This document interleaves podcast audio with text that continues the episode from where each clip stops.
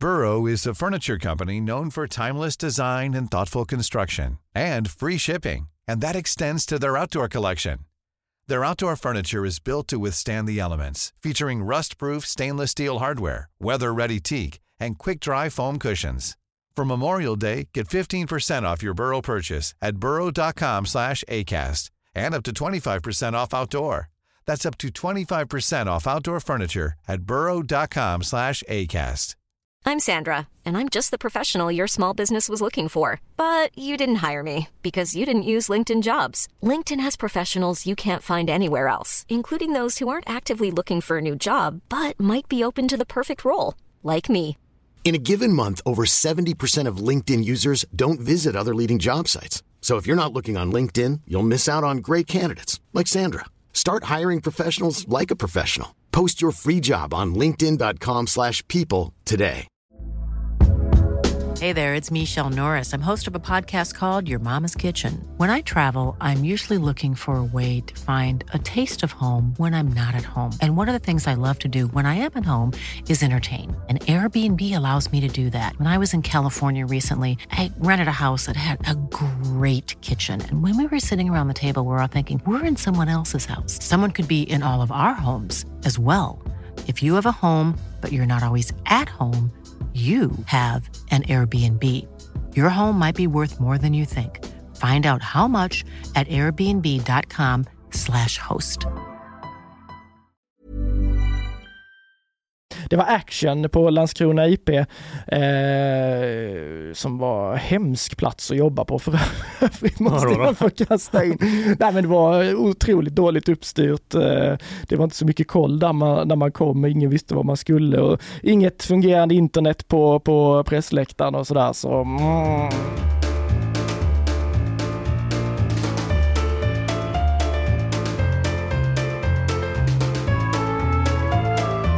Känn er varmt välkomna till GPs fotbollspodd Laul med vänner som i Robert Lauls semester frånvaro byter skepnad till vänner utan Laul.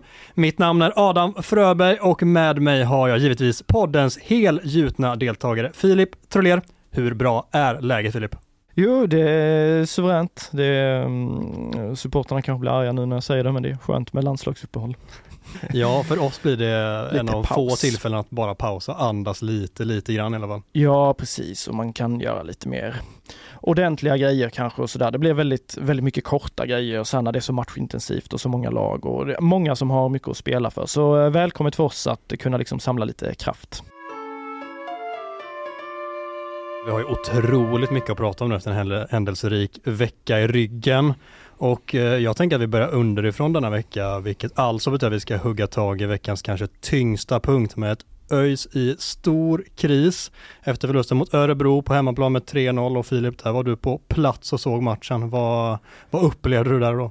Uh, nej men det var, det var egentligen, jag tyckte det var ångestkänsla redan innan matchen drog igång. Det var, dels var det ju ödsligt då som det tyvärr ofta är när ÖIS spelar och har ju varit ännu sämre publiktillströmning här nu eh, under sensommaren i takt med att resultaten då verkligen har gått ner. Nu var det väl 1500 pers eller någonting, men det var, det var liksom, eh, det var något i luften om man kan säga så, om man slänger sig med det där uttrycket, men det kändes som att det var att det här skulle gå åt helvete för ÖIS liksom. Jag, jag hade den känslan när jag kom dit. Och då var det ändå så att jag, de tre senaste ÖIS-matcherna jag hade bevakat var eh, segrar för ÖIS, eh, sjukt nog. Men ändå, nej, jag hade en känsla att det, det, det skulle bli en jobbig kväll och jag hade ju hört lite om att det skulle bli lite supporterprotester mot klubbledning och styrelse och sådär, så man var väl lite nyfiken på att se liksom hur skulle det arta sig, vad kommer, vad kommer det bli för reaktioner på det? Eh, men totalt sett om vi bara börjar i matchen liksom, så, så är det ju att ÖIS gör en okej start och sen så tycker jag de är faktiskt eh, klappkassa resten av, av matchen. Och I andra halvlek när de ska försöka forcera och komma tillbaka så eh, känns det bara helt dött, helt apatiskt, stressat. Nej, ingenting stämde. Så det var en bedrövlig insats tycker jag. Du säger att ingenting stämmer, är det någonting extra man kan peka på då som eh, inte funkade i matchen för dem? Eh, nej, men jag tycker eh, Marcus Haglind Sangré summerade ganska fint efteråt att eh, i början så, så har de den där tron på det och att det finns möjligheter och då flyttar de bollen ganska snabbt och kommer till, till chanser. Noah Kristoffersson löper mycket djupled och sådär, då, då är de ändå hotande även om Örebro har några jättelägen tidigt. Men sen efter 1-0 Eh, och ännu mer efter eh, 2-0 sen så känns det som att det bara blir stressat, alltså mentalt återigen mycket för deras del. Eh, det bara låser sig Eh, ingen tror på en mot en aktioner, ingen tror på det, inläggen, ingen tror på det. Alltså det ser, eh, det ser väldigt dött ut och i bakgrunden då så ligger då den här supporterprotesten, även för att spela och ledare kanske inte tog in det under matchens gång. Så ja, det blir ändå en speciell känsla på, på matchen. Så nej, det var, det var det mesta som fallerade egentligen. Och efter matchen som du säger, det eh, bubblade upp ordentligt där på läktaren. Vad, vad var det som hände där? Eh, nej men det är som sagt alla de här protesterna då, banderoller och sånt under matchen, det var ju riktat till klubbledning och styrelse, ingenting mot spelare och ledare utan fansen stöttade dem hela tiden eh, samtidigt som det här pågick. Men i slutet av matchen så är det ju mycket frustration, de ligger under 3-0 och det är vakna Örgryte och det är liksom eh, mycket burop på, på slutsignalen är det liksom en unison visselorkan egentligen kändes det som, i alla fall från ståplats. Och när spelare och ledare ska fram och tacka och sådär så är det ganska, det är väldigt, eller av förklarliga skäl, otroligt uppretad stämning. Spelarna är framme men ingen liksom går riktigt fram. Jeffrey tycker jag ändå gör det väldigt bra där han kliver fram och, och går fram till kortsidan, står ju där väldigt, väldigt länge och, och, och, pratar med supportrarna eller lyssnar mest som han, han beskrev det, för det var väl så, men han skickar undan sina spelare och, och det tycker jag väl ändå ganska starkt ledarskap att, för det var inte riktigt något tillfälle kanske där spelarna skulle fram, men Jeffrey går ändå dit och, och lyssnar verkligen in och,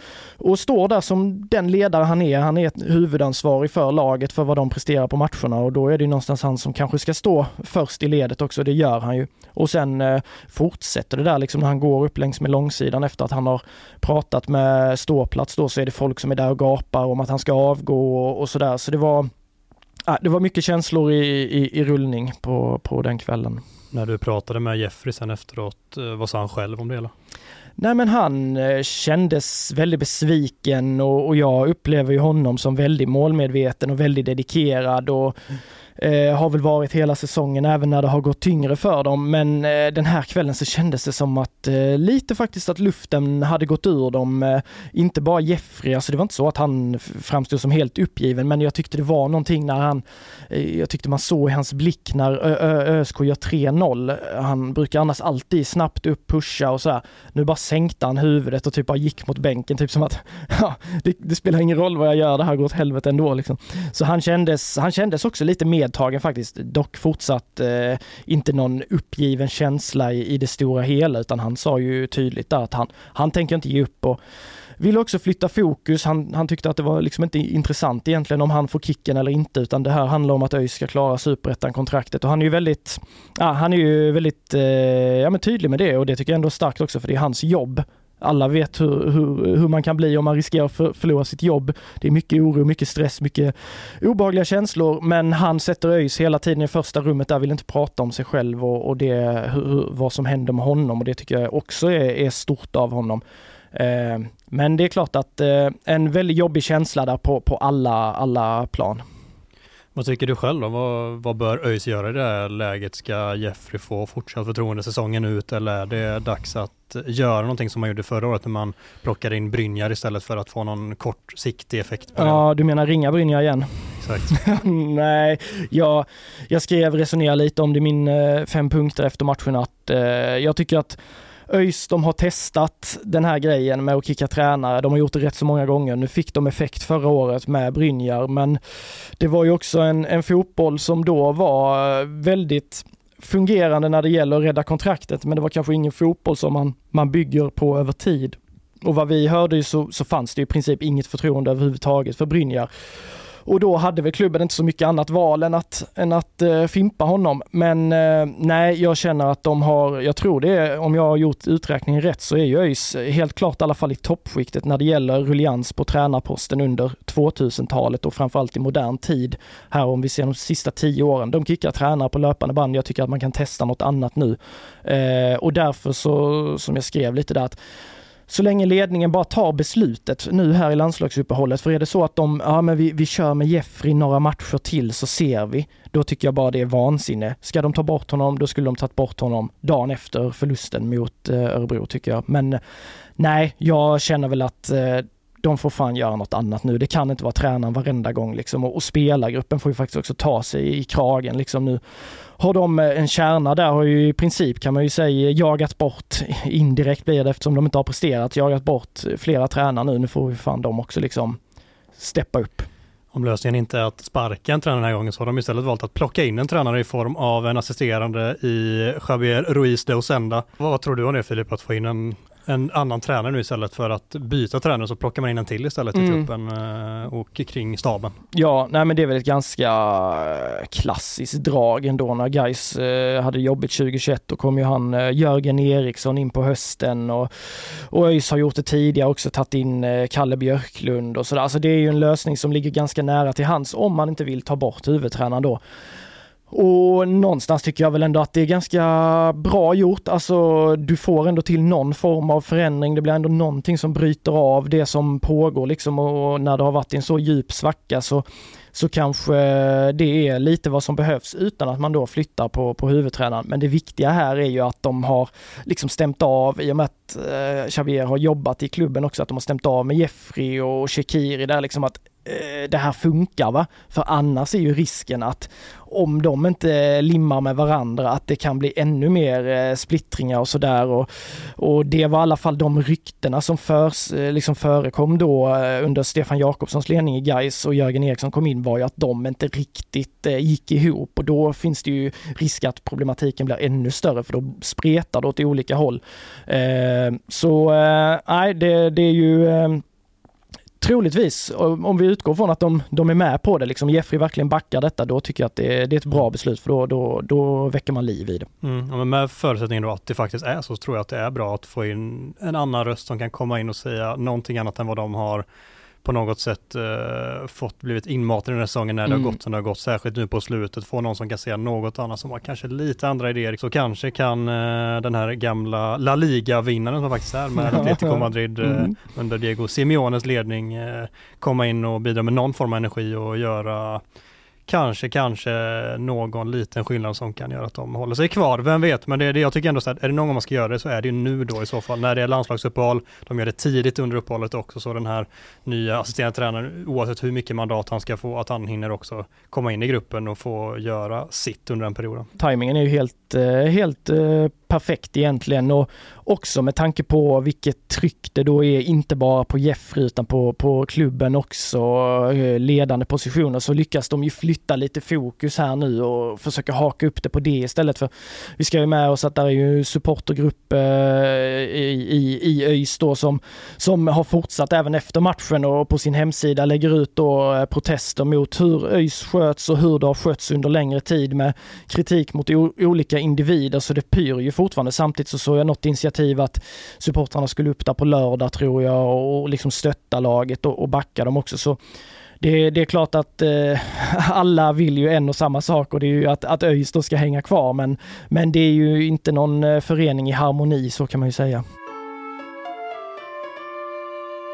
var inne på det tidigare att spelarna har ju ett jätteansvar. De har ja. varit eh, kritiska till tidigare tränare och mm. eh, fått bytt, fått in en tränare som IF då vill spela en väldigt annorlunda fotboll eh, kontra vad de spelade under fjolåret. Mm. Och eh, såklart ligger jättemycket ansvar på dem för i ärlighetens namn det är en trupp som inte alls ska vara där nere i botten som den är och de har inte alls lyckats få ut eh, den kvaliteten som de har i sig de här spelarna. Det är ju alltså en jättebra trupp och det här, alltså Jeffrey var ju, Brynja, de vill ju inte ha den typen av fotboll. Det är ju det man har fått till sig och det är från flera av varandra oberoende håll liksom. Att, att eh, spelarna ville inte ha den fotbollen, träningarna var lama, det såg jag med egna ögon. Eh, och, och i Jeffrey, det var exakt den typen av tränare de ville ha in.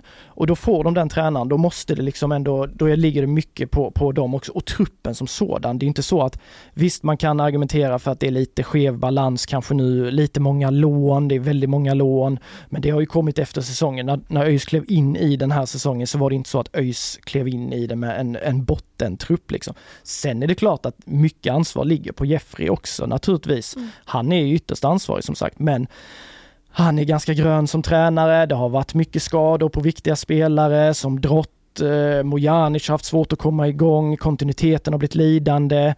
Sen tycker jag väl att det är bitar han också måste eh, ta på sig och det har ju varit kanske ibland lite för hårt liksom eh, att det byts ut spelare i 20 minuten och har du gjort en dålig match så kan du vara utanför. Alltså kanske att han, jag gillar ju det här för det har ju ÖIS saknat, att någon som verkligen kommer och ställer krav på den här gruppen, på den här föreningen. Men ibland kanske det har gått lite för hårt fram. Jeffrey kommer från Malmö där allt är liksom direkt och, och, och tufft liksom. Medan ÖIS kanske inte riktigt var redo för det. Men det tror jag är ju en typisk sån sak, liksom hans första år som huvudtränare på seniornivå. Det måste ju också vara något som mognar fram lite så jag tror kan de bara lösa den här säsongen så ser jag att det finns stora eller höga höjder i Jeffries ledarskap och i, i hans liksom, egenskaper som tränare. Om vi klättrar uppåt i superettan-tabellen så misslyckades Gais samtidigt med att vinna borta mot Landskrona. Det blev en 2-1 förlust där i slutändan och det var en halvlek där allt hände. Filip, du var på plats även där va? Jag var på plats där efter att ha stängt boken på Gamla Ullevi på fredag eh, natten får vi väl säga. Sent skrivande där så tog jag mig upp på sängen och eh, dundrade ner till Landskrona Eh, för att se Gais då jaga, jaga topplagen. Men de misslyckades ju trots en drömstart. Mervan gör mål tidigt. Eh, en eh, otrolig första halvlek eh, där egentligen allt hände. Det var det var liksom tre, fyra frilägen åt båda håll kändes det som. Fyra, fyra ja, ja, typ så. Och Gais står med dubbla skador på Jonas Lindberg och Alexander Ahl Holmström och det small i duellerna och korten hagla och ja, det var, Fidde fick en utskällning av Per Melin för, för någon slags eh, timeout-försök i samband med det andra baklängesmålet tror jag sådär. Så det var, det var action på Landskrona IP eh, som var hemsk plats att jobba på för övrigt måste jag få kasta in.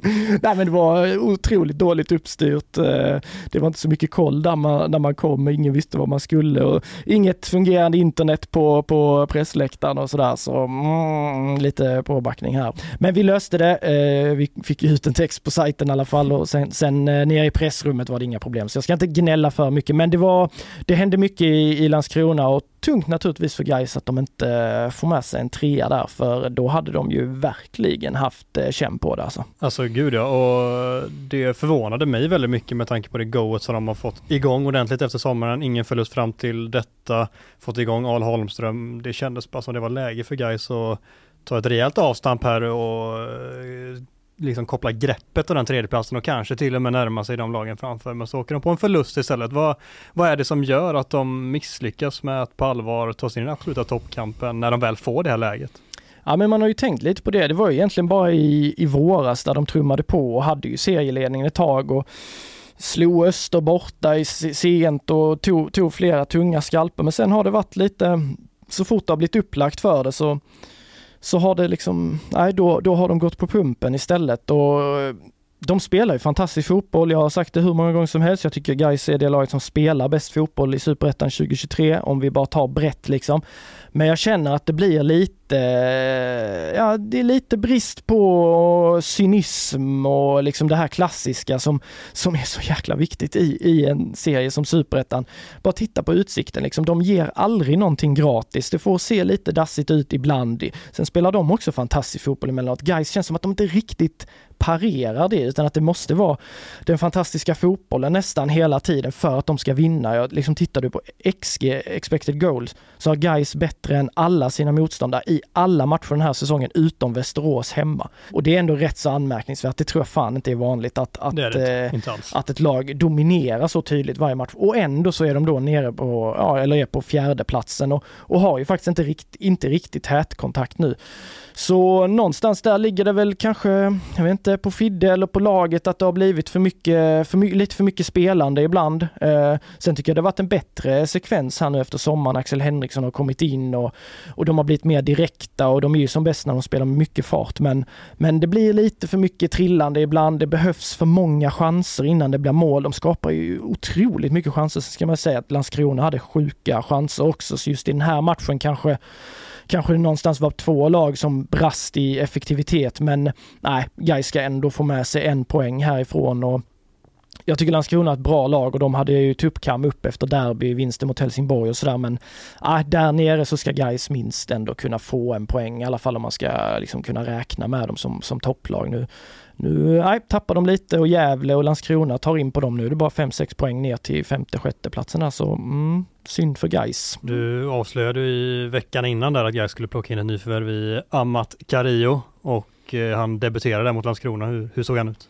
Ja, därför jag nog, vi hade ju den på hugg där, men det var nog någon jävla fotboll direkt om han före oss där. Så, men vi, vi var ju där och vi, vi skrev lite om nyheten såklart och, och det var ju intensiv eh, förra veckan där med fönstret som stängde på många håll. Eh, Amat Kayo då, alltså jag tycker han är ju en supervärvning eh, bara på förhand så här. Eh, otroligt snabb, bra fot, intensiv, passar bra, har den här farten som Friday också har snackat med några som, så här, som scoutat honom så, som påstår att han är ännu snabbare än Friday. Vi får väl se lite. Jag tyckte inte riktigt, eh, det, det, kom väl inte riktigt de situationerna. Han, vad blev det, en kvart tror jag, någonting han spelade och jag tycker, man ser ju ändå i ett par sekvenser där att han har ju fina, flinka fötter, bra en mot en och sådär. Eh, men det var svårt att liksom dra allt för stora växlar av det. Då syntes nästan Filip Bäckman med som kom in samtidigt som, som honom då för de lastar ju in eh, inspel och inlägg och hörnor på Bäckman och fan alltså när, den dagen han lär sig nicka på mål, alltså guys kommer, han kommer göra 10 mål per ja. säsong då för vilken han vinner så mycket i luften och är så nära. Sitter, då kommer ja, det bara ja, trilla Ja, det, det, han hängde väl ett, ja Öster borta där men eh, det var väl något stök där. Just de här nickarna liksom som han, han får så fina lägen men han, nej, han äh, tränar på det Bäckman så kommer guys att lyfta. Om vi fortsätter prata lite guys men inte om eh, herrlaget utan ett eh, framtida damlag som de ju tidigare har klubbat fast att de vill successivt få in i klubben eh, på seniornivå och att det nu ser ut att närma sig, åtminstone när vi pratade, jag pratade med eh, GDF, alltså Göteborgs FFs tränare och grundare Thomas Simonsson i veckan och han menar att det var 99% klart och att det då handlar om att eh, Gais först ska ha ett extrainsatt årsmöte mm. där det ska röstas igenom där enligt honom då att det pekar på att det ser ut att röstas igenom och då kommer det 100% även göra det från deras håll så som han ser det och jag såg på sociala medier att det var ganska blandade reaktioner bland Gaisarna kring kring just detta.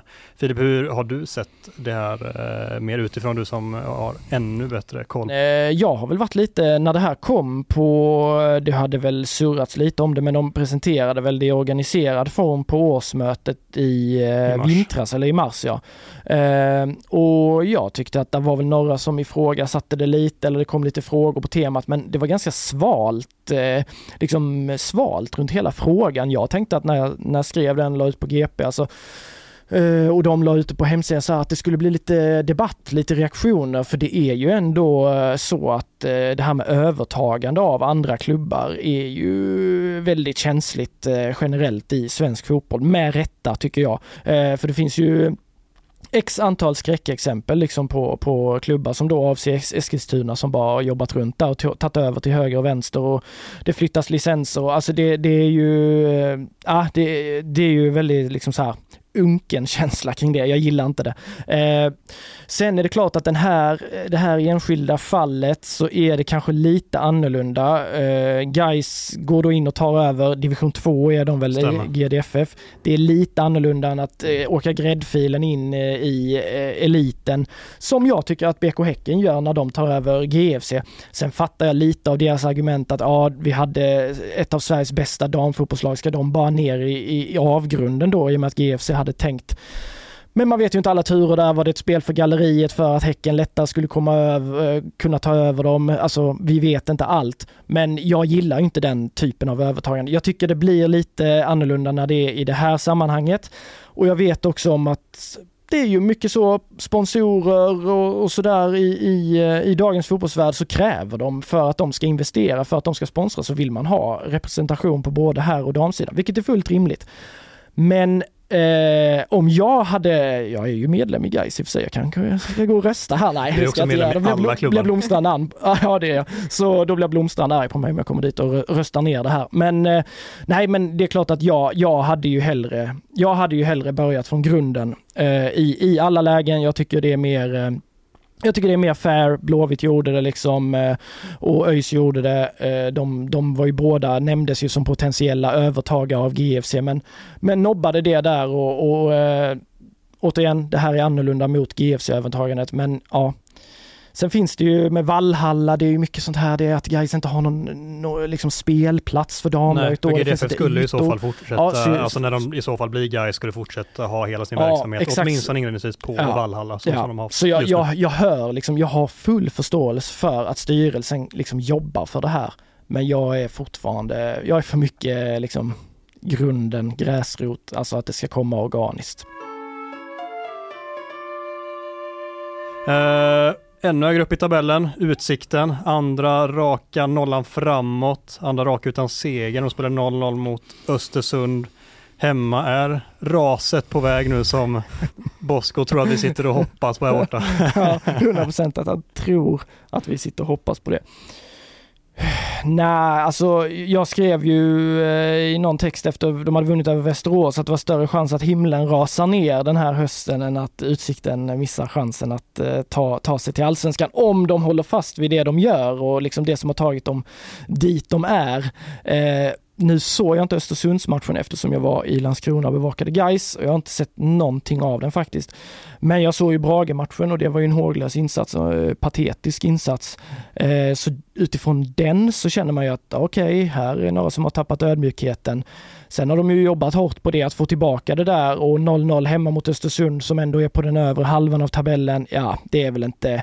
Det säger ju inte det. Nej, men det är, ju inte... Vi, men det är klart att de har gått fram som en ångvält och bara kört över allting här egentligen under sommaren undantaget bortaförluster mot Västerås så är det klart att man ändå blir lite så här, oh, okej, okay. ja. Sen brukar det ofta vara så i superettan faktiskt att kanske i allsvenskan också, jag vet inte, men i superettan eh, att eh, ju längre in på säsongen och hösten där så eh, brukar bottenlagen steppa upp lite. De som behöver poängen steppar upp. Topplagen som länge har sett så fina ut, de går helt plötsligt på fler minor än vad de har gjort. Och för skillnaden är så liten i superettan ofta att har de i botten bara så mycket mer motivation, även fall såklart Utsikten vill gå upp också, men det är ändå du slåss för ditt liv i ena änden och du kan nå något väldigt härligt i andra änden. Så det är väl, eh, ja, det är ju bara att konstatera att det är ett litet hack här, men vi får nog vänta ett par matcher till innan vi konstaterar att det skulle vara någon ras på gång, för det kan ju lika gärna studsa tillbaka här efter uppehållet. Verkar de pressa då?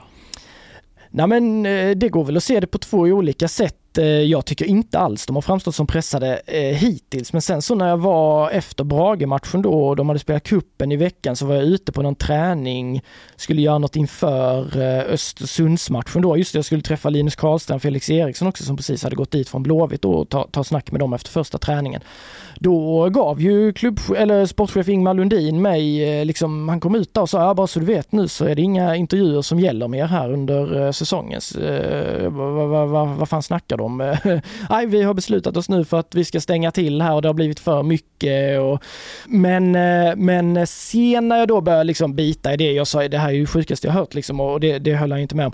Eh, när, men när vi då började prata med varandra så var det väl inte riktigt så hugget i sten och jag pratade med Bosko och sådär också utan det efter matcherna skulle det inte vara några problem att få prata med spelare och som jag förstod det ute på träningar och sådär heller, utan det de har problem med eh, eller det de tycker kanske har påverkat deras fokus för det här enligt Ingmar och Bosko är taget i liksom ett gemensamt beslut i spelartruppen också. Att de har haft både då eh, från klubbledning, tränare och spelare att de har haft ett gemensamt möte om den här strategin. För att de tycker det har blivit för mycket och jag förstår ju det perspektivet att de är stekheta nu. Det är den lilla klubben som är på väg att göra det omöjliga för den breda mediala bevakningen, för stora, ja men Offside och TV4, alltså Discovery, det är många som har varit ute liksom eller velat vara ute och besöka dem och göra grejer och hänga med i omklädningsrum, alltså vi också. Alltså den grejen kan jag förstå att märker man att fokus då ser ut som mot Brage, att det ser ut som skit och att spelarna börjar liksom spreta, då är det ju någonstans i, i Boskos fall, hans primära uppdrag är ju att se till att laget levererar på planen och då kanske man får tumma på, på mediala biten. Samtidigt tycker jag ju att att är du elitfotbollsspelare, vare sig Utsikten är vana vid den här uppmärksamheten eller inte, då är det fan med din skyldighet också att gå dit och ta intervjuerna, sen sånt här in i omklädningsrum, följa på matcher. 100% förståelse för att de stänger till Verkligen. lite där. Så det, jag, jag vill liksom inte svinga för vilt här ut, för att det känns som att det är lite att de inte riktigt själva har bestämt sig hur hårt den här gränsen ska dras. Men som jag sa till till, eh, till Ingmar och som jag sagt till andra där i, i föreningen också att det vore idiotiskt på ett sätt av dem att när det finns ett sånt jäkla intresse för dem och det ser ju vi också på läsning och sånt om dem att, att det är ju väldigt mycket större än vad det har varit tidigare. Folk är nyfikna på Utsikten. Utsikten förutsätter jag vill växa som förening. Det pratar de mycket om. De vill tillbaka till Rudalen. De har ju en gyllene chans att liksom få med en, en fotbollspublik på det här tåget. Att, att liksom bli intresserad av deras klubb, det de gör och bli imponerad av det. Eh, så jag tror ur alla de aspekterna så tror jag det vore vansinne samtidigt som jag då förstår att det här e- exklusiva, de här större grejerna, att man täpper till lite där, det har jag inga problem med. Alltså den respekten måste ju vi också ha att ja, men ibland kommer det sekvenser under perioder för olika lag där man kanske måste begränsa det lite grann. Men att bara springa och gömma sig och inte ställa upp och liksom inte komma till intervjuer och sånt. Det är ju en väg som för vilket lag den är, är helt fel tror jag och det är ju bara fegt också.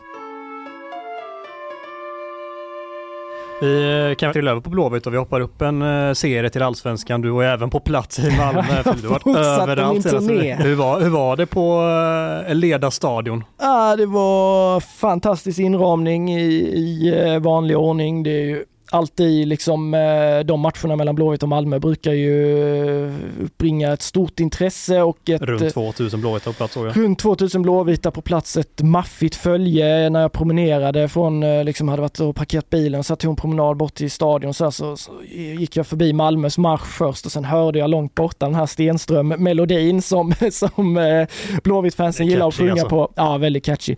Den, den hördes över Pildammsparken där så jag så båda följerna där på vägen till, eh, till arenan. Eh, och sen eh, gjorde de ju en stark läktarinsats, eh, både Blåvitt och, och Malmö, så det var fantastisk inramning och en eh, väldigt eh, händelserik och eh, galen match också får man ju säga. Ja, och alltså vi sa att allting hände i Gais första halvlek. Det var ju nästan så i Blåvitt också i första halvlek där eh, med spelavbrott och allt möjligt. Men om vi börjar med det spelmässiga, vilken insats IFK Göteborg så för första 45. Alltså det, jag ser många som trycker på att Malmö är dåliga. Ja, det är de, men Mm. IFK Göteborg är riktigt, riktigt bra de 45 minuterna. Det är helt otroligt eh, och jag tycker då måste man också ta i beaktande att Marcus Berg får alltså kasta in handduken. Marcus Berg som kanske har varit en av allsvenskans bästa spelare den sista månaden. Eh, Pontus Dahlberg får kasta in handduken på uppvärmningen och IFK Göteborg kliver ut och ser precis lika trygga ut som de har gjort de sista matcherna här och spelar ett försvarsspel som är helt jävla otroligt. Eh, sätter ju detta bollskickliga Malmö i flera paniksituationer. Mukolli och Santos, de bara dundrar. Norlin springer också. Och det här mittfältet när man tittar liksom Tordarsson, Carlén, Kåhed, mm, ska de kunna göra något mot, mot det här Malmö-mittfältet? Ja, det kunde de och det kunde de mot Häcken också. Det säger någonting att det är klass på de här gubbarna och de gör enligt mig den bästa blåvita halvleken för året skulle jag faktiskt vilja påstå. Mm. Ja, jag är beredd att sträcka mig längre än så. Det är på ett år till och med. Ja, Jag kan kanske nog inte- det liksom. Det är, nu alltså det, det är förra sommaren där de är nära att toucha på topplaceringen i Allsvenskan som de kan eh, möjligen hävda sig mot den här insatsen. Annars så tycker jag att detta är eh, det, det bästa jag sett under den, under den perioden och kanske den som går allra främst i bräschen är ju Mukolli som gör två mål. Santos assist i båda men Mukolli är den som får de stora rubrikerna också. Jag tycker nog med all rätt också för vilket nyförvärv han har varit hittills för IFK Göteborg. Det var ju ett visst spelavbrott där som blev ganska omdebatterat efteråt. Hur eh, ser du på det? Eh, ja men det, det är ju så, såklart tråkigt liksom eh, när det kastas in saker. Det har man ju suttit och sagt några gånger den här säsongen. Det kastas in Ja, och kastas in väldigt mycket alltså. saker. Ja, tyvärr. Eh, man ser ju att supportrar alltså, är ju, de är ju emot det liksom. Nu såg man ju, det verkar ju som att det var liksom, blev snack om det på Malmö ståplats, att där är folk som liksom tycker att vad håller ni på med? Eh, man har sett eh, andra supportrar som har liksom eh, vad ska man säga, eh, uppförandekoder liksom på hur man beter sig så här. De, det, det kan vara eh, så HF hade någon sån här, eh, ja men på, på ståplats där har vi mobilen i fickan och så liksom en av punkterna är då kasta absolut inte in saker liksom. Så från det stora supporterkollektivet så finns det ju verkligen ett förakt mot verkligen. det här. Eh, men sen, eh, ja, och jag hörde ju Discoverys diskussion där efteråt där Mukolli får en del kritik och han ska ha varning och sådär. Eh, jag köper inte riktigt det, alltså jag tycker varenda gång eh, så är ju alltid ytterst ansvarig för det här, det är ju den som kastar. Alltså en spelare ska i princip kunna springa och rycka fuck you till dig liksom. Ändå tycker jag inte, du ska fan inte kasta liksom för spelare, motståndarlag och så här. De får ju utstå mycket som det är verbalt liksom. Eh, och, och, då tycker jag att det är ändå ett steg längre att man tar och kastar någonting på en annan person. Nu vet vi inte om Mukolli blev träffad eller någonting, men att Discovery då så här, ja men jag tyckte deras diskussion hamnade lite för mycket mycket på att det var Mukollis ansvar. Svetta, och det är ju inte så att han räcker you eller att han gör något med öronen. Han ställer sig och tittar på dem. Eh, absolut, lite kaxig gest liksom. Men de har gjort ett mål framför deras kortsida. Och Malmö spelare var ju efteråt Isak Kiese då liksom kritisk till att ja, men det här avbrottet är ju för att det är Blåvitt spelar och då provocerar. Ja men han har ju själv firat framför Blåvitts supportrar med att liksom kupa, kupa händerna bakom öronen. Visst, då blir han ju varnad. Men jag tycker att man kan inte, man kan liksom inte peka finger åt Mukolli när du gör det själv. Och jag tycker att det ska vara ganska, jag tycker att vi ska ha ganska högt i tak. Vi vill ju ha känslor. Ja, då, men där ligger det faktiskt på den enskilda individen. Jag måste, jag kan skrika till den här spelaren liksom vad jag tycker om honom. Men men jag kan liksom inte kasta en sak på honom bara för att han firar framför min kortsida eller för att han firar mot mitt lag. Eh, så nej, jag, alltså jag tycker inte Mukolli borde, jag tycker faktiskt inte Mukolli borde haft gult kort. Inte för den gesten, alltså för att du håller armarna i kors och tittar på Malmös kortsida. Då tycker jag vi har tagit det för långt liksom. Vad fan, vi måste, de måste ju få bli glada för ett mål liksom. Och jag kan väl egentligen tycka att Kiese Thelin inte borde ha fått varning för den gången när han gjorde det med händerna mot öronen mot Blåvitts heller, utan lite måste vi väl ändå kunna tåla, eller? Ja, helt med dig. Och sen är det då tråkigt att det blir ett långt avbrott och matchen skjuts fram och vi får sitta och vänta och för Blåvitts del så kom det ju jätteolägligt. De körde ju över Malmö vid den här tidpunkten. Jag vet inte om det är innan eller efter som Adam Carlén har en boll i nät också. Han är ju offside om en halv meter eller en meter. Men det var ju så det kändes. Blåvitt höll ju på att asfaltera Malmö där innan paus. Och sen får Malmö lite styr på det, inte något jättebett innan halvlek, men så kommer ju, det blir ändå, de fick lite luft, de fick chans att, att snacka ihop sig och det är klart att ser supportrar det här att okej, okay, sular vi in grejer i ett jobbigt läge för vårt lag, då får vi ett avbrott och sen så får en kvart på sig att snacka ihop sig så kör jag vi igen. Jag tror väldigt få supportrar är så cyniska absolut, i det läget. Absolut, Men ja, det öppnar upp möjligheten till det. Och det tycker jag är fel. Jag tycker väl att Eh, Mukolli blir inte träffad. Jag tycker det räcker att man fördömer det i högtalarna, att man kollar på det efteråt, försöker plocka de som har gjort det. Eh, men att man lirar vidare där liksom. Eh, det var väl någon plastmugg och någon snu, alltså så här. Och då tycker jag nog att man kan spela vidare istället för att ha ett långt avbrott. Det, det hela slutar i alla fall i att Malmö då kommer ut i andra halvlek framförallt, men de lyckas ju få stopp på Blåvitt därefter det spelavbrottet och det blir inte alls samma Blåvitt tryck. Malmö kommer ut i andra halvlek och är betydligt bättre. Mm. Blåvitt får det tuffare och de får in den där kvitteringen via Martin Olssons otroliga avslut i 90 plus med bara minuten kvar. Eh, det har varit ett jäkla snack om eh, den eh, oändliga tilläggstiden på nio minuter som det blev. Hur ser du på det Filip? Ja, och det blev väl 102 minuter till slut också tror jag innan vi var klara för det var ju lite upp, uppehåll och sånt på på tillägg. Alltså jag har ju i grund och botten inga problem alls med att det läggs till eh, tid eh, på matcherna för jag tycker det är synd när fotbollsspelande bara försvinner av massa avbrott och lag som maskar och försöker förstöra och fördröja och sådär. Men jag tycker ju att konsekvensen är väl lite sådär eh, och jag ska väl ändå vara ärlig och säga att sett till avbrotten i den här matchen så var det väl inte så att jag tänkte att nu kommer det nio minuter. Jag tänkte att det skulle kanske komma sex minuter eller fem minuter. Ja, sex minuter. Det var ju ett par längre men men det är ju matcher där jag i alla fall har upplevt att, att eh, det har varit mer tid som har gått till spillo där vi har sett fyra minuter eller sex minuter. Sen såg jag det var någon MFF-supporter som hade gjort någon uträkning här på, på Twitter eh, eller X som det heter. snabba på sånt och det gillar man Ja, det gillar man ju. Och att det, det var väl, eh, hade väl varit 19 minuter som inte hade varit spel eller någonting. Men den typen av tilläggstider får vi ju aldrig och jag vet inte exakt när domarna klockar nickar, alltså vinstsparkar, inkast och sånt där. Det kan ju aldrig vara så att de tar alla avbrott och lägger på för då hade vi ju haft som sagt 20 minuters tillägg ibland. Eh, så, så det är lite otydligt där, jag tycker det är lite inkonsekvent. Jag tycker att en bra start hade varit att man kanske eh, exempelvis följer regelboken. Eh, det står väl där att målvakten får max hålla bollen i sex sekunder. När så ni senaste målvakt blev varnad för att han höll bollen i max i, i mer än sex sekunder. Ibland så man det Alltså de kan ju ibland, liksom ja, ja men det, det, det, är ju en, en, typ av så. Och sen i, i uppenbara fall när det bara maskas och bollen ska flyttas tio gånger, det ska bytas inkastkastare tio gånger då är det ju bara att varna på liksom. Och sen inga problem med, med, långa tilläggstider, men jag tycker att det måste vara en helt annan konsekvens än vad det är nu. Eh, för det här, eh, ja det är ju hejkon bacon. Ibland är det tre minuter på en match där man känner att här har vi ju haft hur mycket dödtid som helst och så kommer nio minuter nu så, ja, jag vet inte, jag, eh, jag, jag förstår ju att Blåvitt var frustrerade men det är ju också för att målet kommer när det gör och, och sådär. Så ja, men Nej, det behövs väl någon form av omtag i den frågan.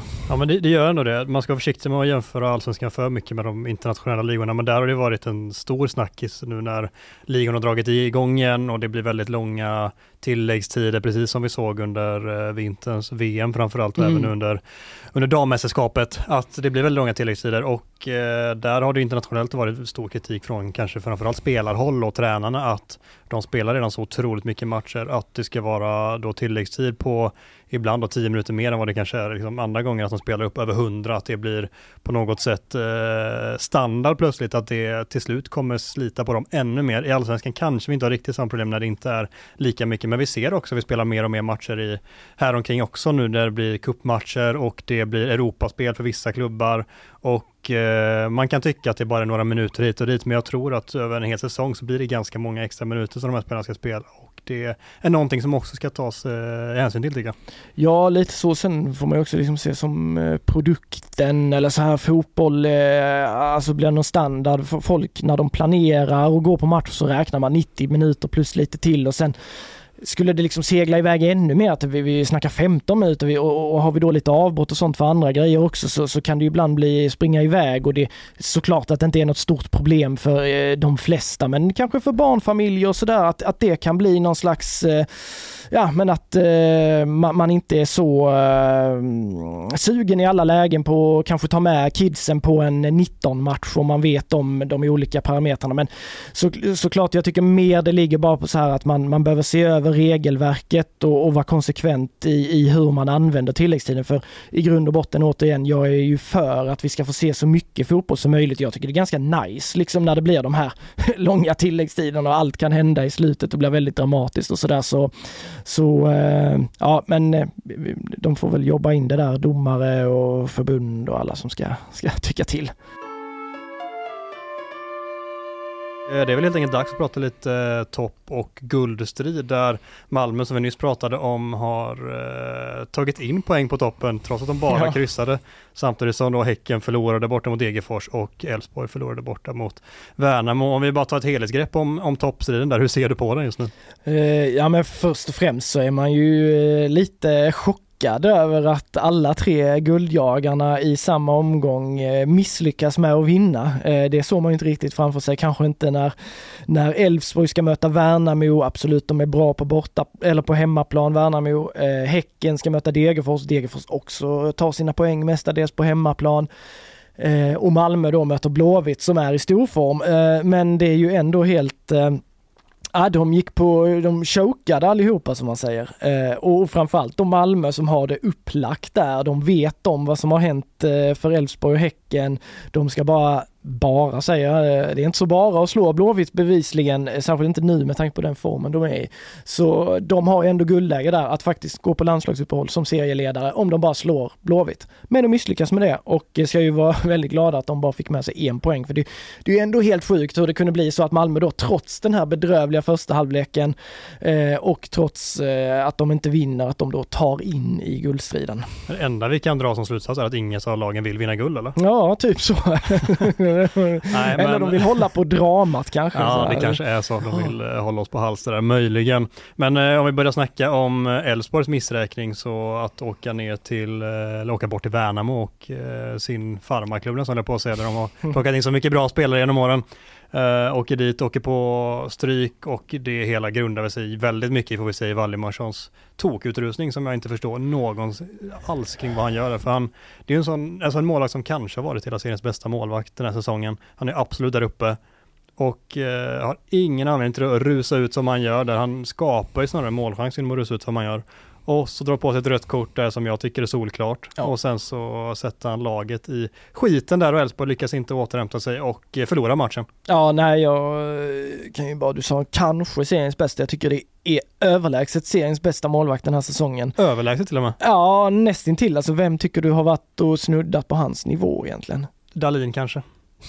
Ja, har han haft så mycket att göra? Visst, han är stabil och sådär, men ja, Valdimarsson har varit den bästa målvakten i serien, så jag säger vi då. Så säger vi.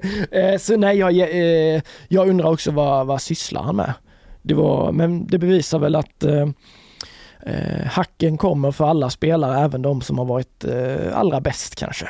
Mm. Så eh, ja, nej, det var och, och sen i grund och botten Värnamo borta Alltså det är ju en tuff match för alla lag och man får ju verkligen credda Värnamo för hur de har ja, men få till det där nere. Spelar, alltså klubbledning med, med sportchef Enes där i, i, spetsen och Kim då som tränare och, och, den här truppen med många spelare som växer i den miljön. Man har fått liv i, i, i flera spelare. Gustav Engvall, Emin Grostani som växer ytterligare från att ha varit en bra ettan mittback kliver han upp och spelar på allsvensk nivå och gör det suveränt. Och, eh, där är liksom hur många som helst som kommer upp sig ett hack när de kommer dit. Eh, så så sett eh, måste jag ändå bara flika in hur imponerad jag är av lilla Värnamo och att de kan göra detta och de seglar ju faktiskt bort lite från den absoluta bottenstriden i och med detta.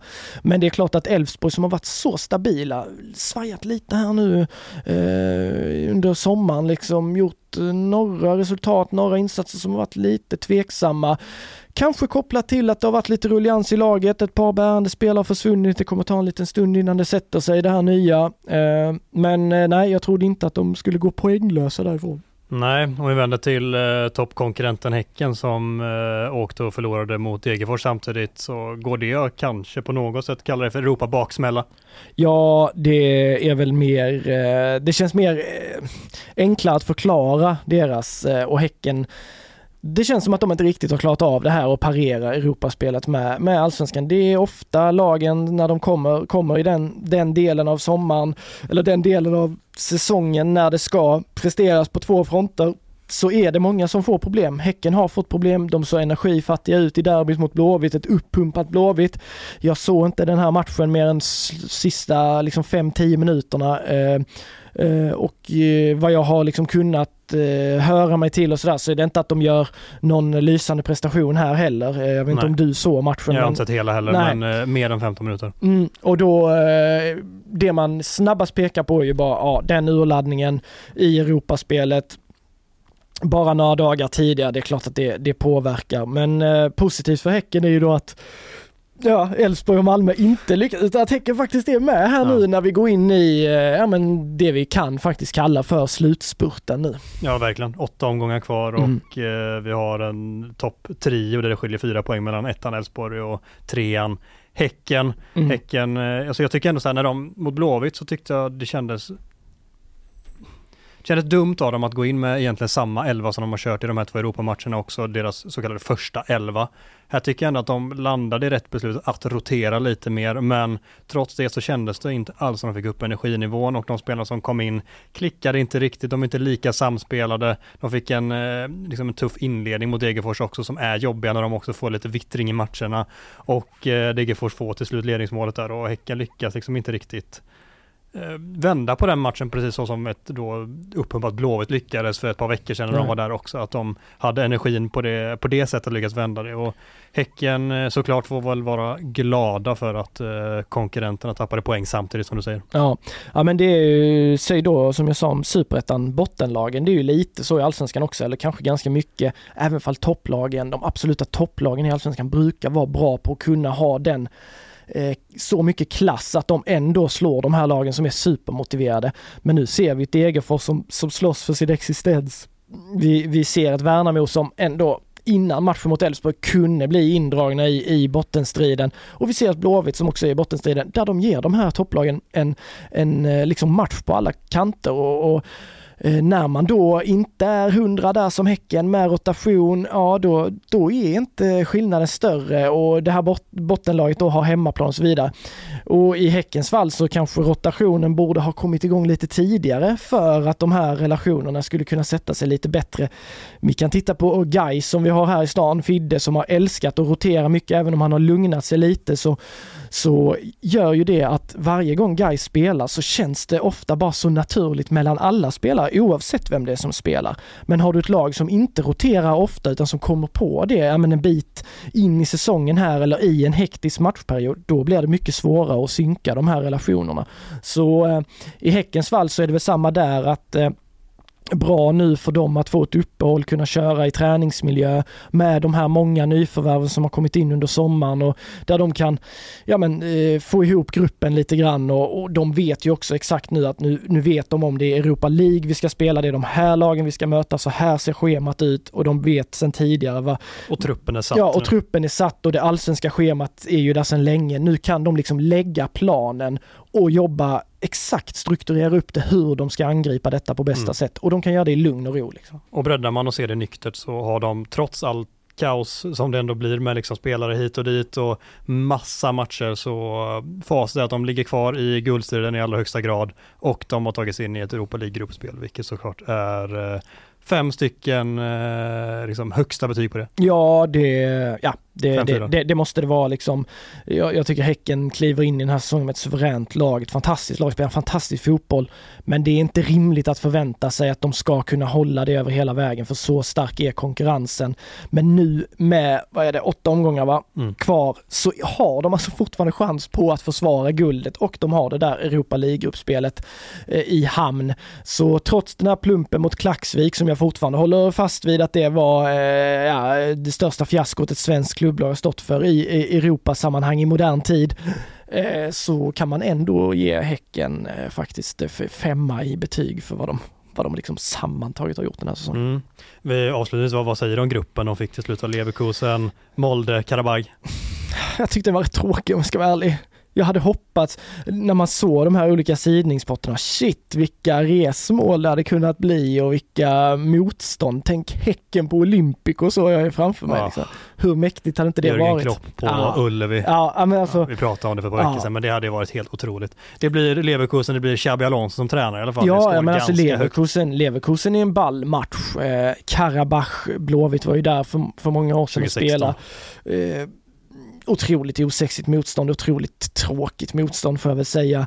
Molde, eh, deras stadion ligger ju väldigt fint där vid vattnet, såg jag någon bild i alla fall. Jag, jag hoppas att det stämmer så jag inte chansar. Nej men det, så har jag förstått det som att den ligger ute vid vattnet och är jättefint mm. och sådär. Och det är väl ändå lite fett liksom, ett eh, nordiskt eh, möte så mellan... Det känns också som ett lag som de här svensklagen möter rätt ofta i Europa, så ja, man vill ju ha något lag lite, som inte ja, blir precis. så ofta möjligt. Så det är det jag säger att det blir en ganska tråkig grupp tyvärr och tänk om det hade blivit eh, ja, något av de här andra storlagen och där, där fanns ju faktiskt lite i de olika sidningsgrupperna fanns det ju ja. ganska spännande lag i, i, varje så hade det blivit full pott så, så hade vi ju kunnat få, alltså hade Liverpool kommit till Ullevi då hade det såklart varit slutsålt liksom. Mm. Och då hade det också kunnat blivit Marseille samtidigt till exempel. Ja, Marseille, ja precis, oh, velodromen, tänk ja. om de hade åkt ner och lirat där. Alltså det, ja, men eh, sportsligt däremot Verkligen. De kan ju gå vidare alltså Leverkusen är ju givetvis stor, stor, stor favorit. Men de andra tre känns ju ganska hugget som stucket så här på förhand. Ja, och för Häckens del handlar det om att såklart, såklart att de vill ta den andra platsen när alla förutsätter att Leverkusen kommer gå relativt rent här och ta första platsen mm. så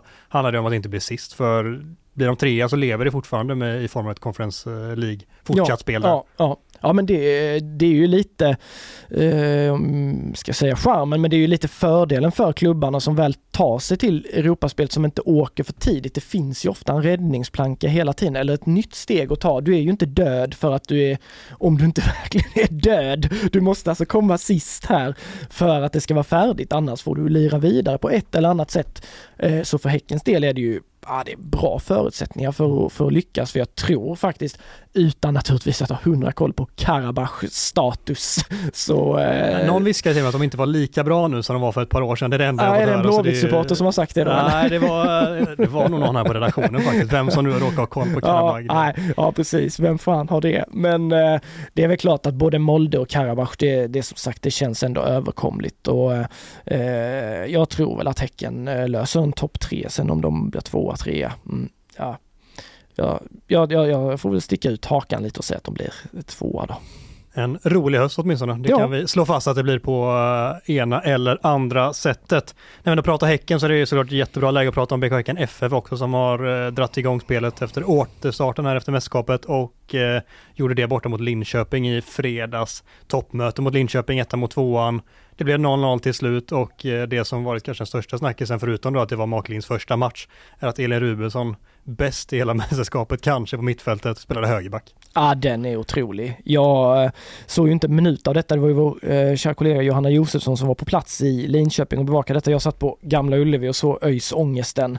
eh, eh, men eh, när jag fick veta det här Rubensson, jag tror det var en slags skämt. Eh, absolut att hon har väl använts som ytterback i tidigare sammanhang. Men med, med det mästerskapet i ryggen, alltså hon var ju brutal i, i det här VMet. så att hon spelar högerback. Eh, jag vet inte, fick Mark frågan om... Ja, eh, delvis handlar det om att eh, just Hanna Wik har skadeproblem ja. och som är liksom ordinarie högerback och då landar han att Elin Rubensson var bästa alternativ att ersätta, vilket jag ställer mig frågan till med tanke på hur bra hon är som innermittfältare. Mm. Då är det klart att du vill ha dina bästa spelare på sina bästa positioner och så får du pussla där omkring, tycker jag åtminstone. Ja. Det blir intressant att se om han fortsätter med den här nödlösningen eller vad han väljer att kalla det själv då framöver. Ja, Nej men det är klart, sen har Häcken, de har ju fler duktiga centrala mittfältare i, i sin trupp, men eh, och, och att Elin ändå oavsett vem de sätter där så är ju Elin liksom nummer ett. Hon är ju deras bästa spelare i, i hela truppen tycker jag ju. Eh, så hon, sin bästa spelare vill du alltid ha på den bästa platsen. Och det skulle vara lite intressant att liksom höra hur hon eh, ser på det. Jag eh, har som sagt haft att stå i de här dagarna så jag har faktiskt inte ens följt upp våra egna artiklar om Elin, om vi pratade med henne efter matchen eller inte. Eh, men oavsett så har det varit intressant att se hur hon tycker. Sen känns hon som en otroligt laglojal spelare som skulle... Hon verkligen. Och hon skulle ju naturligtvis inte heller gå ut och liksom kritisera valet men det jag tror ju såklart att hon vill vara på, på centralt mittfält och jag tror också det är där vi kommer se henne framöver. Men eh, så för Häckens del, de får hoppas på eh, snabbt tillfrisknande för Hanna Wik där, för hon är ju också en fantastisk ytterback. Ja, men det blev kryss i alla fall så de eh, tappar inte poäng eller mark mot Linköping utan de behåller den eh, trepoängsledningen och Linköping tror jag till och med har en extra match spelad om jag inte missminner mig. Ja, stämmer va? Mm. Eh, och eh, sen är det Hammarby där bakom och Peter tror jag har fem poäng bakom och så nästa match då ställs mot eh, Rosengård i, tror jag det är nu på fredag till och med. Mm. Så det är hemmamatch igen. Eh, Rosengård som inte gått lika bra i år men det är såklart ett eh, stort möte när de lagen möts. Absolut, det är väl det närmaste liksom klassikermötet vi kommer i, i svensk fotboll på damsidan. Om vi tar Malmö Blåvitt kanske eh, som det liksom meritmässigt tyngsta och två giganter eh, eh, historiskt och sådär så har ju de här två klubbarna växt fram till något som är på väg att bli lite på, på, på damsidan åt det hållet. Och det är ju alltid när man tittar på det damallsvenska schemat så är det ju i alla fall det, den matchen jag tittar främst när möts Häcken och Rosengård för det var ju liksom inför säsongen de två man förväntade sig mm. garanterat skulle vara i toppen. Sen finns det absolut andra lag som kan utmana som Hammarby som Linköping nu gör. Men det är ändå något speciellt där. Även om Rosengård då inte riktigt i sin fulla shape så är det ändå en match som eh, kommer bli tuff nöt för Häcken att eh, knäcka. Skulle de vinna den, som sagt, de har en match att gå på, eh, eller Linköping har en match mer, så skulle Linköping eller Häcken vinna den matchen då är det sex poängs eh, marginal. Sen vet jag inte när den här extra matchen ligger då men, men det är klart att Häcken är i förarsätet och att de har satt sig i en väldigt, väldigt bra position för att vinna guld. Vi har spelat in ett långt avsnitt men vi kan ju inte lämna utan att eh, gå igenom eh, Robert Laus favorit Svennis-skalan. Nej. Det, det är så att du i alla fall ska få äran. Jag eh, tänker avsvära mig den att du får den här helt själv. Du ska gå igenom eh, vad som har varit bra, mycket bra och mycket, mycket bra. Så låt oss höra Filip. Um, ja men då jag börjar med bra då, ja det är ju så det är så vi jobbar. ja det borde jag veta nu, så det behöver jag inte förklara för någon heller. Nej men bra, eh, Oskar Wendt. Eh, förra avsnittet tror jag det var, då satt jag och hyllade Gustav Svensson och avsnittet innan det tror jag att jag hyllade Marcus Berg.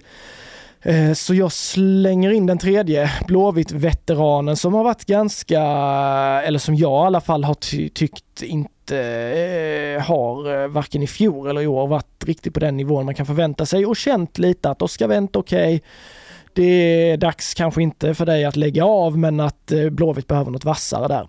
Men här får jag retirera lite och säga att de här två senaste matcherna Oskar Wendt har gjort är yppersta toppklass. Ja, det är yppersta toppklass. Han, och det är liksom mot Ibrahim Sadik först och sen Malmö skiftade väl lite på kanterna där men det var liksom Tahali och det Nanasi och Vecchia var, Vecchia var där ute och jobbar liksom.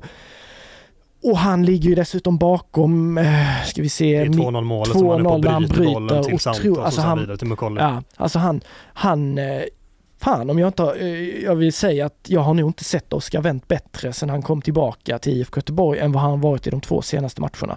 Och det är ju hur häftigt som helst för han är ju född 80, ska vi säga 85. Så han eh, är alltså 38 eller fyller 38, något av det. Mm. Eh, det är imponerande och att han liksom har kunnat jobba fram det här Ja, det, det är starkt. Sen är det klart att det är väl en konsekvens av ett lag som mår mycket bättre nu också och att de har hittat ett tillvägagångssätt som passar honom bättre. De stod ju väldigt kompakt, var väldigt skickliga i det men han var ju också bra i det offensiva försvarsspelet, hänga med upp när Mukolli, Santos och de här går så är han ju frejdig framåt också liksom och kliver på nästa och inte blir passiv. Så bra till Oskar Wendt. Mm, jag tycker även Jens Asko ska få en liten, eh, lite beröm också för sättet som han har jag tycker att han har lyckats, vad ska man säga, begränsa hans brister genom att uh, sätta upp laget på ett sätt som gör att han inte sätts i de situationerna som han gång på gång gjorde tidigare, där han blottades för liksom, sina svagheter, kan, kanske framförallt i försvarsspelet där han inte är lika snabb och rörlig. Han uh, får mycket mer hjälp av laget och ja. då kan också dra nytta av sin enorma kvalitet som han i grund och botten har i övriga spelet. Så Jens Asko ska få ett litet plus där också tycker jag. Vi går vidare Filip, vad har varit mycket bra? Eh, ja, jag har suttit här och funderat liksom, eh, om jag ska... Ja, men jag, jag tar väl ändå eh, eh, uh, Arbnor eh, Mukolli får det väl bli. Det blir mycket Blåvitt här nu men det är inte så konstigt med tanke på hur de har presterat på sistone. Eh, Arbnor Mukolli, eh, det han gör, eh, hur han gör det, Absolut avsluten i högsta klass, men så viktig han är för IFK Göteborg, framförallt kanske i andra halvlek när de är så tillbakapressade. Jag vet inte, de slog inte många passningar inom laget, men de vann en jäkla massa frisparkar. Han lyckades då fördröja, liksom hacka upp Malmös rytm. Eh, han var så viktig i det där. Uppspelspunkt också. Ja, uppspelspunkt, hålla i bollen, fördela liksom. Och alltså titta på hans jobb, hur han någon gång, han är nere, långt ner vid vänster, eh, på vänster defensiv position, ytterposition, täcker inlägg och sen gör han då de klassavsluten framåt. Så man skulle lika gärna kunna kasta med Thomas Santos i det också. Han har sex assist redan, Santos. Han är uppe på sex typ assist tre. på tio matcher ja, Alltså, så vi kan ta de dubbla danskarna där faktiskt. Eh, deras input Eh, i, i IFK Göteborg. Det har ju varit helt eh, otroligt vad mycket de har kommit med. Och jag kan ju bara så här, där, där var ju en, en kollega, jag behöver inte nämna namnet, men på annan tidning som sa att ja, det där är mellanmjölk. Eh, dömde ut dem efter en tre, fyra matcher och jag sa att det, det håller jag inte alls med om. Jag tycker de har en fart och intensitet som verkligen är, är något som ger IFK Göteborg mycket och sedan dess har de då också börjat mullra igång med poängen. Så ja, de har varit mycket bra. Ja, de har varit en nyckelfaktor i IFK Göteborgs uppvaknande här ja, under ja. de senaste matcherna utan tvekan. Vi har ett sista betyg att dela ut. Mycket, mycket bra bra. Ja, och då hade jag ju först tänkt ta presskonferensen mellan Jens Asko, eller med Jens Asko och Henrik Rydström, för det var mycket så här lite små giftpilar som skickades mellan de två. Ja, Rydström tryckte väldigt mycket på så här, ja, IFK Göteborg, de hade så och så många passningar och i, i andra halvlek liksom för lite så här nästan håna, ahaha, ni hade liksom ingenting i andra halvlek.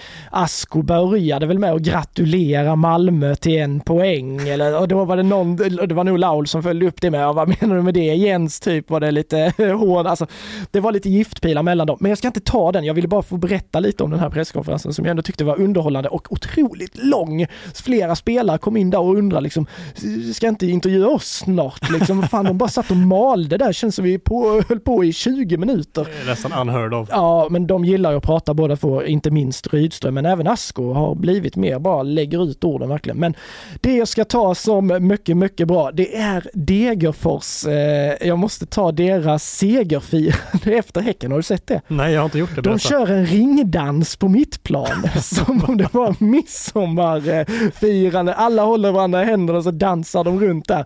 Kör de små grodorna också? Ja, det var bara det som fattades. De bjöd inte på det, men det kanske nästa gång om de tar en seger till så. Ja, men jag tyckte det så, så eh, ja, det var så familjärt och härligt och, och lyckorus. Eh, ringdans på mittplan, eh, mäktigt.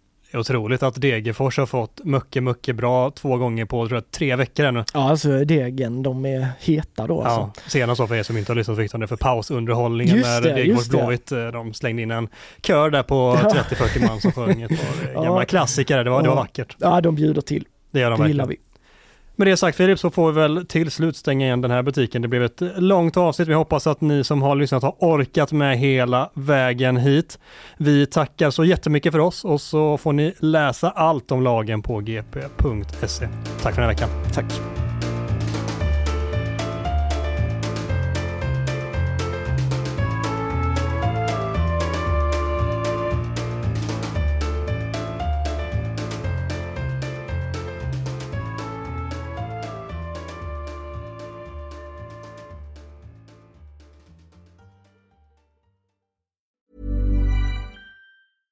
Want flexibility? Take yoga. Want flexibility with your health insurance? Check out United Healthcare Insurance Plans. Underwritten by Golden Rule Insurance Company, they offer flexible, budget friendly medical, dental, and vision coverage that may be right for you. More at uh1.com. Planning for your next trip? Elevate your travel style with Quince. Quince has all the jet setting essentials you'll want for your next getaway, like European linen, premium luggage options, buttery soft Italian leather bags, and so much more and it's all priced at 50 to 80% less than similar brands. Plus, Quince only works with factories that use safe and ethical manufacturing practices. Pack your bags with high-quality essentials you'll be wearing for vacations to come with Quince. Go to quince.com/trip for free shipping and 365-day returns. Hi, I'm Daniel, founder of Pretty Litter. Did you know cats tend to hide symptoms of sickness and pain? I learned this the hard way after losing my cat Gingy. So I created Pretty Litter, a health monitoring litter that helps detect early signs of illness by changing colors, saving you money and potentially your cat's life.